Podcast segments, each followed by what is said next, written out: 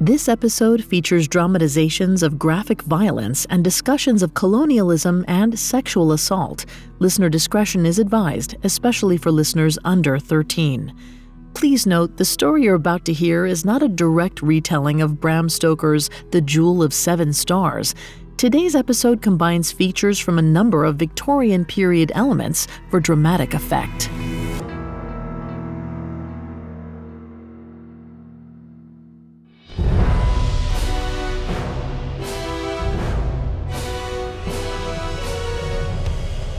Hello, everyone. I'm Vanessa Richardson, and welcome to Mythical Monsters, a Spotify original from Parcast.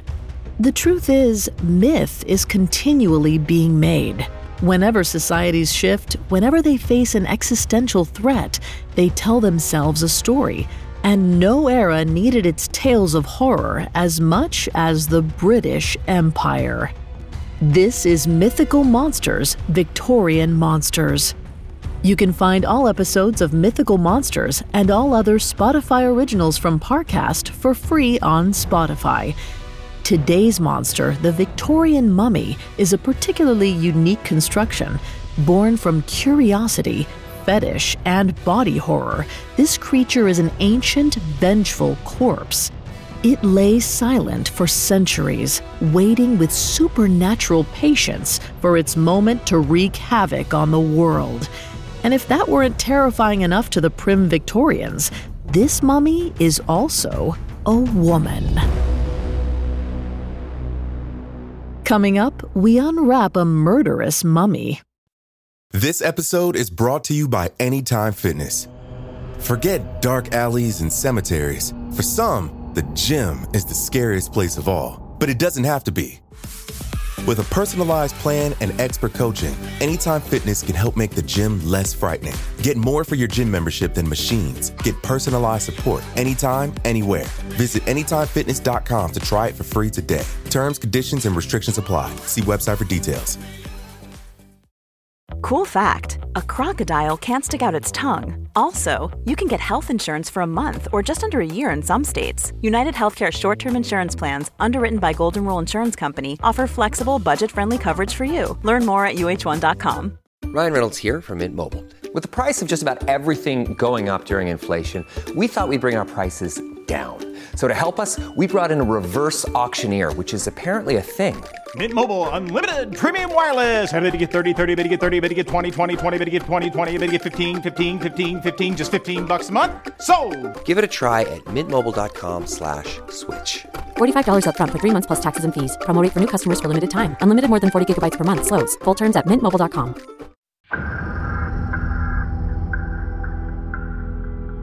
In 1798, Napoleon invaded Egypt and ignited Europe's obsession with its ancient culture. An army of scientists, architects, and historians descended on the country to collect stories, art, and artifacts for transport back to Europe. And nothing was more in demand than mummies. Some were collected for museums, but others were purchased for entertainment, like private unwrapping parties held by Britain's upper set. The Egyptian government cracked down on exports in 1835, but the ban didn't slow the trade. Souvenirs just became travel sized. Bones, hands, and severed heads were ripped from mummies and smuggled piecemeal via tourists' luggage. These stolen pieces of ancient history also sparked a subgenre of Victorian literature. One of the first pieces of European fiction about mummies is the 1840 story The Mummy's Foot by Théophile Gautier. The story follows a man who buys the severed foot of an Egyptian princess and is transported to ancient Egypt to return it to her. He proposes marriage, but her family declines, not because he purchased her defiled remains, but because he is too young for her. But these Egyptian Gothics weren't always romances. In 1903, Irish writer Bram Stoker published a novel called The Jewel of Seven Stars. Stoker's mummy isn't a princess, but a seven fingered queen, one who planned to rule the world before her death and after.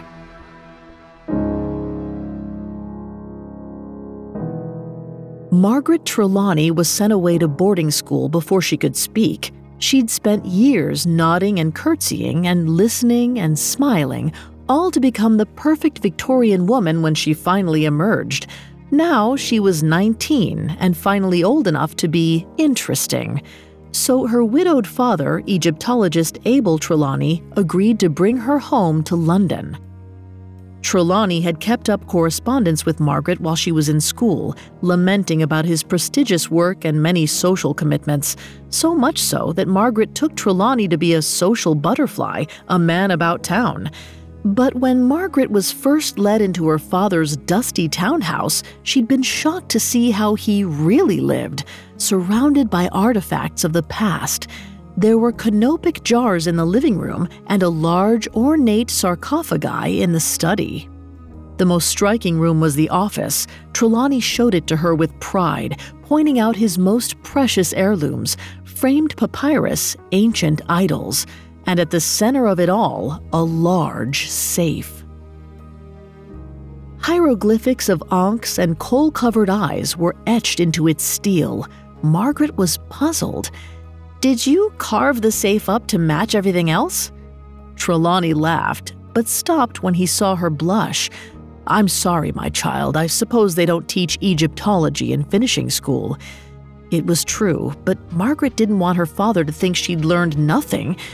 No, but I am well versed in the work of Amelia Edwards. Trelawney scoffed. Edwards? Oh, no, no. I doubt a woman can comprehend this field of study. Not the benefits, and certainly not the risks. Margaret didn't like his tone. Risks? These beings are long dead. Trelawney's eyes glinted in the firelight. They are, yes, except for Queen Tara. Margaret racked her brain all she knew were the pharaohs, but then her father told her Tara was a pharaoh, Egypt's only woman pharaoh, a master of statecraft, art, and magic. She etched the true names of the gods into a great seven pointed ruby. In doing so, she took their powers for her own. Trelawney's voice took on a teacherly tone as he explained that seven was a sacred number in Egypt, and it was significant that Tara had been born with seven fingers on her right hand. Even her mummified lion was seven cubits long. Margaret leaned in, mesmerized by his tale. What happened to her? Trelawney explained that Tara believed the priesthood would try to erase her from the walls of the palaces and temples she'd built, and losing one's name meant you would be unable to enter the afterlife. Margaret was horrified. What could the queen have done to deserve such a fate? Trelawney chuckled. Jealousy. She was more powerful than the priests. It's as simple as that. But I wouldn't be too concerned about her. She took steps to ensure her resurrection on a certain day in the far future. In this future. In three days, she'll use the ruby I keep in that safe to live again. Margaret shivered. Is that why you keep it locked away? Trelawney laughed. No, my dear, I keep it in a safe because I won't have frivolous young women trying it on willy nilly. Margaret was offended, but the story had also rattled her. She stared at the safe with trepidation. Trelawney put a comforting hand on her shoulder. It's just a story. Anyway, legend claims she needs a pair of lanterns to complete the resurrection, and I didn't find any in her tomb. Now to bed with you. I've arranged for a nice young man to meet you in the morning. It took Margaret a moment to understand her father's implication. But I just got here. I don't wish to marry yet. Trelawney sighed and placed his hand against her cheek. Few of us do, dearest. Margaret went to bed seething. Her father barely knew her, and he was already making decisions for her. Queen Tara wouldn't have let that happen. Margaret would give anything to have a magic seven fingered hand and a pet lion to make her point. It took her the better part of the night, but visions of antiquity eventually rocked her to sleep. Margaret woke in pitch black, unsure what had roused her. Had she heard a purr? No, her father didn't have a cat. She shivered, realizing the room was icy cold. Her breath swirled in the air. She called into the darkness, Hello? There was nothing there. Or there was something, the faintest scent of flowers. Margaret went to her door. The smell was stronger there flowers and wood and salt. When she lowered her eye to the keyhole, she heard a soft rattling. A shadow passed by the hallway outside her door. Something was out there. She was tempted to rush back to her bed and hide, but a question floated to mind What would Tara do? Without another thought, she opened the door. The night stretched around Margaret as she stepped into the hall. It was like diving into cold water. She reached for the electric light switch, but when she flicked it, nothing happened. So she walked on in darkness until she passed Trelawney's office. The door was open, and in the bluish moonlight, she could see a limp figure laying on the ground. Her father. Margaret screamed and ran to him. His eyes were closed and he was very still. She pressed her ear to his chest, searching for breath, but she could find none. And then she noticed it. A red handprint extended all the way around his throat. Its fingers were long and thin, and there were seven of them. Coming up, Tara speaks for herself. The most urgent mysteries in the world are missing persons cases. The stakes are too high not to pursue every plausible possibility, and some implausible ones too. I'm Sarah Turney, host of the new podcast Disappearances. In 2020, after spending years searching for the truth, I used social media to help bring justice to my sister Alyssa's nearly two decades long disappearance. Now, every Thursday on Spotify, I'm exploring the many reasons people disappear and the impact their absences can have on those left behind. From child abductions and mystifying murders to those who took drastic measures to start over, each episode of Disappearances journeys through a different high profile missing persons case, ripped from the headlines and ripe for explanation. Because no one just vanishes into thin air. The answers are out there, waiting to be found. Follow the Spotify original from Parcast Disappearances. Hear a new episode every Thursday, free and only on Spotify. Ryan Reynolds here from Mint Mobile. With the price of just about everything going up during inflation, we thought we'd bring our prices down. So to help us, we brought in a reverse auctioneer, which is apparently a thing. Mint Mobile unlimited premium wireless. Have to get 30, 30, bit to get 30, bit to get 20, 20, 20, bit to get 20, 20, bit to get 15, 15, 15, 15 just 15 bucks a month. So, Give it a try at mintmobile.com/switch. slash $45 upfront for three months plus taxes and fees. Promo rate for new customers for limited time. Unlimited more than 40 gigabytes per month. Slows. Full terms at mintmobile.com. Now back to the story. Tara watched from the shadows as the girl cried over her father. She did not understand what was so upsetting. Trelawney was just a man, a blip in the cosmos.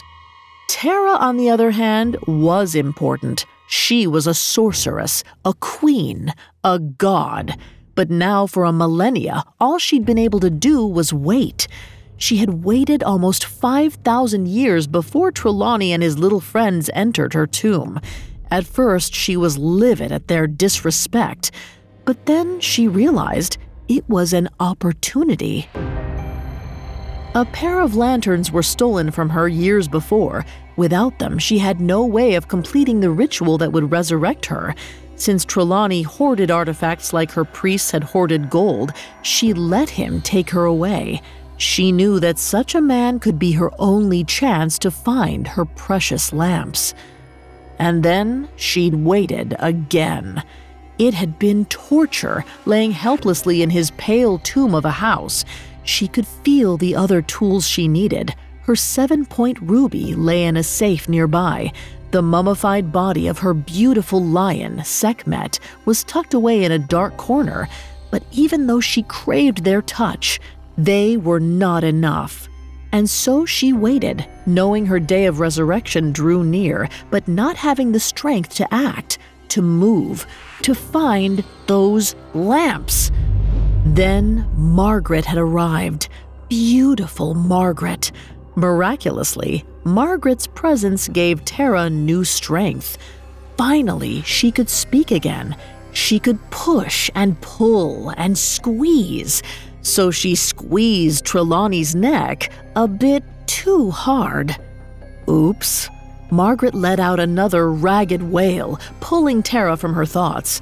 Time was running out. Night would end and she'd lose another chance to live again. This called for a show of force, one that Margaret would hopefully appreciate.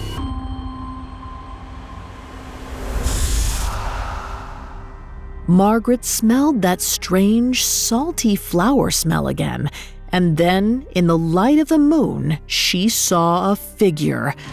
Gossamer and glinting, statuesque and pale, a beautiful woman with long, dark hair stood in the room's shadows.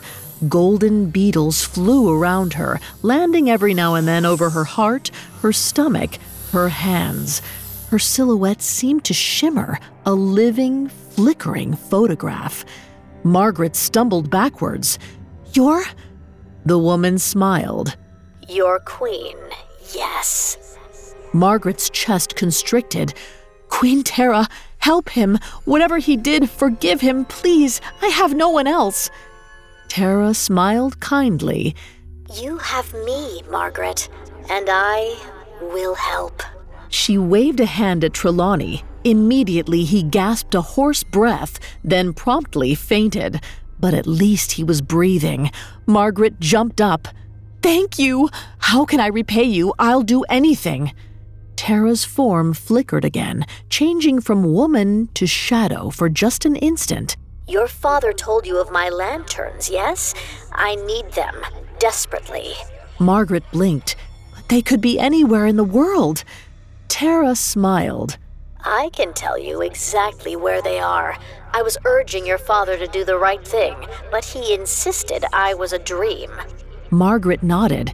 He doesn't believe in you. Tara's queenly face rippled with annoyance. I am aware. Will you assist? Margaret considered. Tara's urging had left her father near death. It didn't seem wise to trust her. I can't. I have a gentleman caller in the morning, and my father is sick. Tara advanced, stepping out of the moonlight. At first, Margaret thought it was a trick of the darkness, but when she blinked, it was still there. Tara's perfect face was now covered in bandages, tight and pale, crossed to make perfect squares, one inside the other. Tara whispered, her voice sickly sweet. Is something wrong, Margaret? Tara moved closer. The bandages fell away, revealing flaking, desiccated flesh. Margaret backed up, shaking. No, not at all. I just need to attend to my father. Tara reached up and touched her own face. Margaret expected to see fear or revulsion, some kind of shame, but Tara just sighed. It takes great effort to make sure you see what you want to see. Power I do not have to spare, so please remember that I didn't want to do this. White ash rose from Tara's form. The air around her grew hotter until Tara dissolved into smoke. Margaret choked as the ashy vapor quickly slipped up her nose and down her throat. Tara was inside her. It was not altogether unpleasant.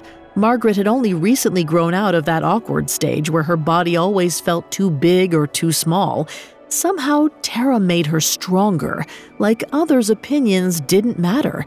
She'd never felt that way before. And she loved it. Tara purred in her head. See? This isn't so bad. I only need an hour or two. Margaret watched her hand raise. She hadn't meant to move it. She tried to put it back down, but her arm didn't obey. It just hung there, fingers playing in the moonlight. Tara sighed contentedly in her head. I missed this. Margaret tried to speak, but her throat was not her own either. So she pleaded in her mind Please, stop, I'll help. Tara walked Margaret's body down the hallway and to the stairs. She paused to admire herself in a mirror. You are helping. Margaret's feet moved at Tara's will, hurriedly descending into the dark parlor. A huge, heavy growl echoed through the lower level of the house. Two golden eyes glinted in the darkness. Something heavy waited there. Margaret felt her throat vibrate with an unbidden call. Sekhmet, I've missed you so. Come to me. Tara threw Margaret's arms open. A large lion strode out of the shadows. Its face was covered by a long cloth. Eyes, nose, and ears had been penciled on it in deep black. It would have been magnificent if the lion wasn't dead. It bounded up and jumped into Margaret's small arms. It smelled like sap and salt, and its skin was nothing but sticky, torn bandages. Tara didn't care. She used Margaret's hands to hug her pet tight. Margaret felt crackling beneath her fingers as the creature's taut, dry skin broke and snapped. Moldering jaws stretched its wrappings to the limit. A shriveled tongue licked Margaret's face. Tara laughed. Now, let's go shopping. Sekhmet led the way out the front door and into the fog. Margaret silently pleaded, I'll catch cold if you could wait a few hours. She immediately felt a seven fingered grip squeeze inside her rib cage. Tara's echoing voice was filled with venom. I have waited centuries for this. You will do as I say.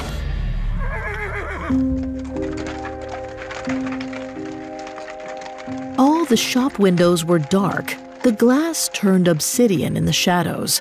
Margaret passed in eerie silence, Tara controlling her every move. Sekhmet purred and chuffed beside her, pleased to be out in all her rotten glory. She bumped against Margaret's legs, leaving sticky cloth and bits of viscera behind. They soon reached an antique shop with a bell above the door. Tara placed Margaret's hand against the keyhole. It gave a small click and the door swung open. Margaret was forced inside, wondering if Tara can do this, why can't she get the lanterns herself? Tara's silent hiss startled Margaret. I can enact small changes, not large ones.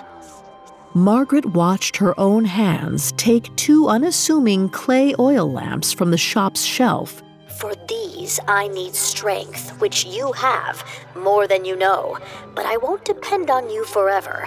In two days' time, I will be the most powerful entity your world has ever seen. A small gasp came from the back of the shop. Margaret froze. Sekhmet did too, gazing into the darkness, fangs bared. Margaret prayed the sound wasn't what she expected, but she wasn't that lucky. An old man stepped into the light slowly.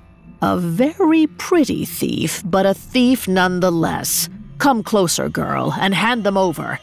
He was staring at Margaret, leering really, which meant he didn't see Sekhmet. The lion pounced, ripping and tearing with wild abandon. Margaret tried to look away, but her eyes weren't her own, and Tara wanted to watch. The shopkeeper's face was nothing but wet, sticky ribbons. Sekhmet offered her mistress a bloody grin, then went back to eating the man's head. Margaret felt her mouth spread into a smile, even as she cried inside. Tara tutted at her.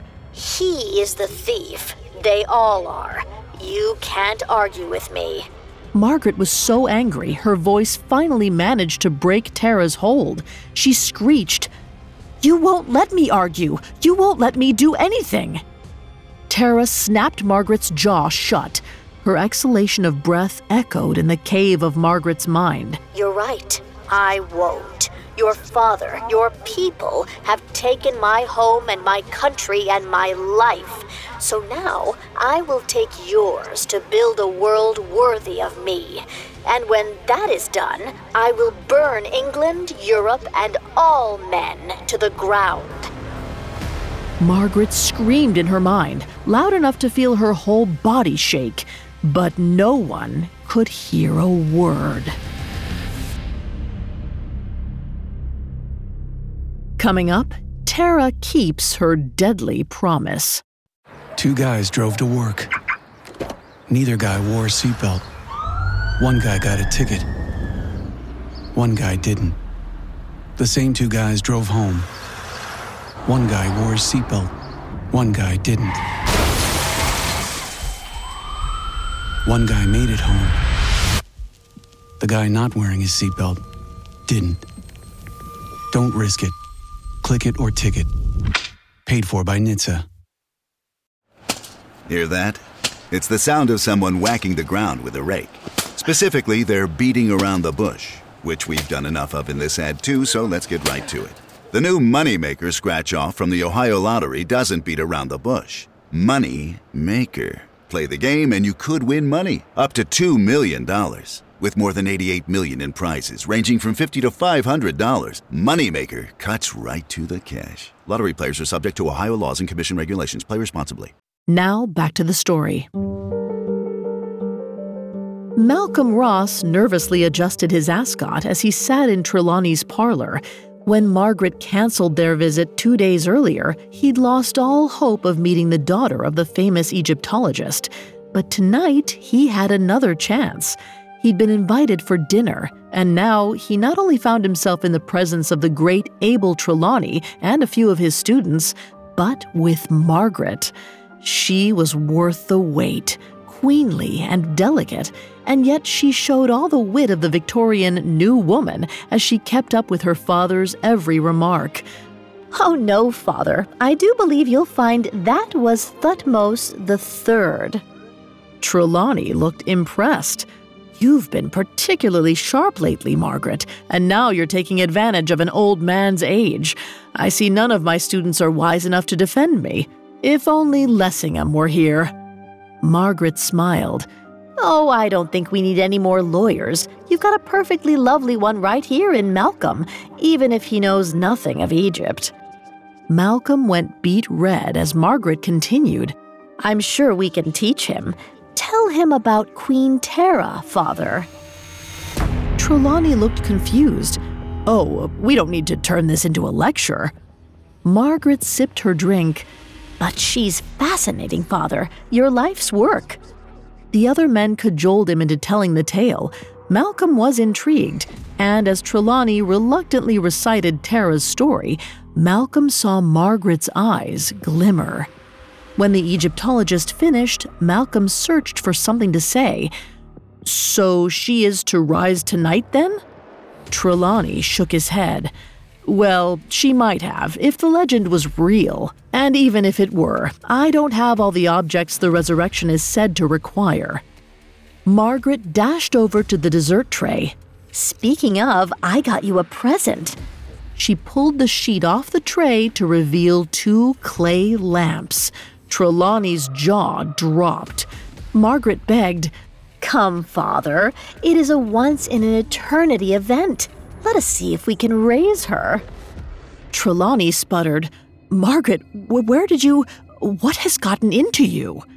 Malcolm could tell Trelawney was about to refuse, but his students cheered in excitement, egging him on. Margaret pleaded most of all. Please, Father, it will be a fun night's entertainment. Your guests will go on from your parlor telling all of London about Abel Trelawney's Egyptian party. That did the trick. Trelawney looked a little dazed, but he nodded his assent. Malcolm helped the professor set up in the parlor. There was a large sarcophagus, two lanterns, a mummified lion, and something in a safe that Trelawney didn't want to reveal until the last minute. It took all of them to move Queen Tara's mummy from her sarcophagus and onto the dining table. Once Malcolm stepped back, what he was seeing finally sank in. A real Egyptian mummy. He'd heard about them, of course, but never thought he'd actually see one with his own eyes. She was smaller than Malcolm imagined and more delicate.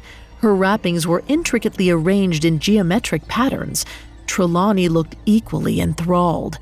Then he pulled a knife from a toolkit and stood over the body. A sharp voice cut through the joviality. Margaret. What are you doing? Trelawney was puzzled. I'm going to unswathe her, my dear. Surely we must serve science before we serve any supposed magic. Malcolm didn't know if he'd ever seen anyone so angry. Margaret positively seethed. You would undress a dead woman? Trelawney scoffed. Not a woman, dear, a mummy. Margaret's voice was ice. Her sex has not changed in 5,000 years, even if she wanted it to. And you would undress her here in front of all of these men? Malcolm looked to the others. Was this uncouth? He was not as educated as they. Trelawney frowned. Who knew you cared so much about my work? Perhaps you would rather we call the whole thing off? Malcolm could see the battle of wills happening between them. It was a history he didn't quite understand, but if he wanted to join this family one day, he'd have to play peacemaker. Margaret, uh, if it makes you more comfortable, I'll step away. I've no academic reason to be here. For a moment, he thought Margaret was going to cry. Her lip quivered and her eyes turned wide and frantic. She suddenly whispered, Yes, you must go now. But then the queenly distance returned and she hardened. That is kind, but unnecessary. I'll excuse myself. Enjoy. She left, locking the door behind her. A part of Malcolm yearned to follow, but he had also never seen a mummy unwrapped before. This might be his only chance. And Margaret had given him permission. He could indulge his curiosity just this once. It was slow going. The bandages were 5,000 years old and they'd stuck to each other like glue. After the first layer or two, Trelawney began removing small talismans that were wrapped in the cloth falcon eyes, half animal, half human figures, and carved beetles. Scarabs, Trelawney clarified. Then, after the sixth layer, they saw skin. It was so pale it was almost translucent. Malcolm was puzzled by how intact it was, but he didn't have time to inquire before Trelawney revealed the precious object from the safe a seven pointed ruby etched with hieroglyphics. It took Malcolm's breath away. Trelawney placed the jewel into the mummy's right palm, a seven fingered hand. A hush fell over the room as Trelawney removed the last of the bandages, revealing a soft, strong, feminine frame. She was so well preserved, one might think she was sleeping. The lights flickered, then the door to the parlor rattled on its hinges. Banging came from the other side. Margaret's muffled screams told them to stop what they were doing. They were in danger. The lights flickered again. The seven fingered hand twitched ever so slightly. Malcolm blinked. He couldn't have just seen that, could he? Margaret's screams grew more frantic. Malcolm rushed over to let her in, but the door wouldn't budge. And then the ground shook. Malcolm braced himself against the table. Pale smoke filled the room, sending him into a panic. The last thing they needed was a fire. But the smoke moved in a singular cloud over to the mummy and descended into it. The seven fingered hand flexed. The woman's naked chest rose and fell. Then her dark eyes opened. The lights went out. At first, all Malcolm heard was the wind, but then a rumbling, followed by groans, cracks, screams. Malcolm threw himself to the ground, shaking and covering his ears. After what felt like an eternity, the horrible sounds faded, leaving only Malcolm's labored breath. He heard the parlor door fall open and the light switched on. The yellow bulbs above revealed a massacre. Blood was splattered on the parlor's white walls, and Trelawney and his guests lay on the floor. Their bodies were askew, necks twisted and broken. Margaret stood in the open doorway, frozen in horror. Malcolm tore his eyes away from her to look at the examination table. The mummy, Queen Tara, was gone.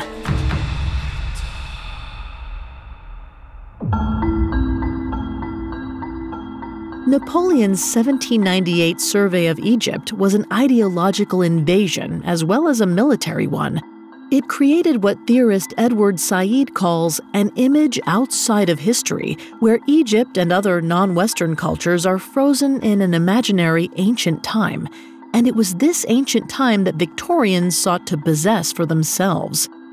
The Victorians were so awed by the ancient Egyptians' achievements, they sometimes insisted they had more in common with them than contemporary Egyptians did. Some even suggested ancient Egyptians were white Stoker follows this premise when he describes Tara's skin as ivory. But the reality of colonization was not a meeting between Brits and ancient white Egyptians. Contemporary Egyptians pushed back against British attempts to quote unquote civilize them into Victorian society, leading to a series of nationalist revolts from the 1880s onwards. Stoker's mummy connects to this fear of rebellion in terms of literal revolt and in terms of gender.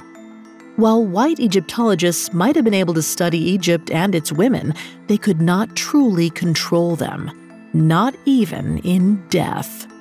One of ancient Egypt's most elusive women was the source of inspiration behind Stoker's Tara, Hatshepsut, one of Egypt's female pharaohs.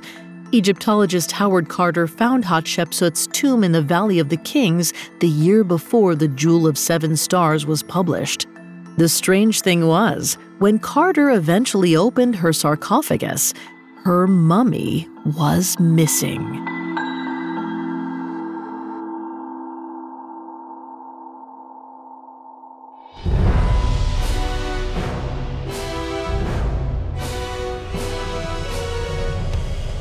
Thanks for listening to Mythical Monsters. We'll be back next week with another Victorian monster, the beetle.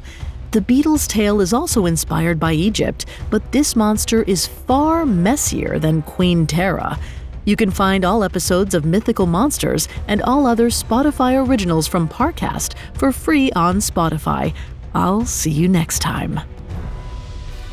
Mythical Monsters is a Spotify original from Parcast. It is executive produced by Max Cutler, sound designed by Russell Nash, with production assistance by Ron Shapiro, Trent Williamson, Carly Madden, and Freddie Beckley.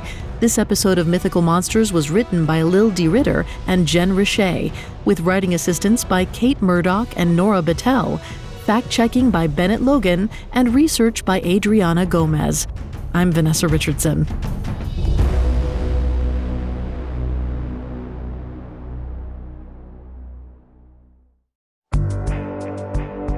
I'm Sarah Turney, host of the new Spotify original from Parcast, Disappearances. Every Thursday, join me for an exploration into history's most gripping missing persons cases. Following timelines, analyzing clues, and piecing together as many answers as possible to find the truth. From prison breaks and child abductions to second chances and even murder. We'll journey through the many reasons people disappear Follow my new podcast, Disappearances, free and only on Spotify.